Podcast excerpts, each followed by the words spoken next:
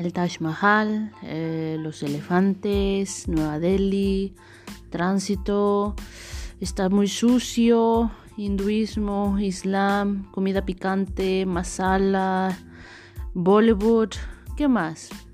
Todas esas palabras que se te vienen a la mente cuando piensas en India. Eso y más estarás escuchando aquí conmigo en mis experiencias. Eh, soy Gabriela, mexicana en India desde 2014. Nos vemos pronto.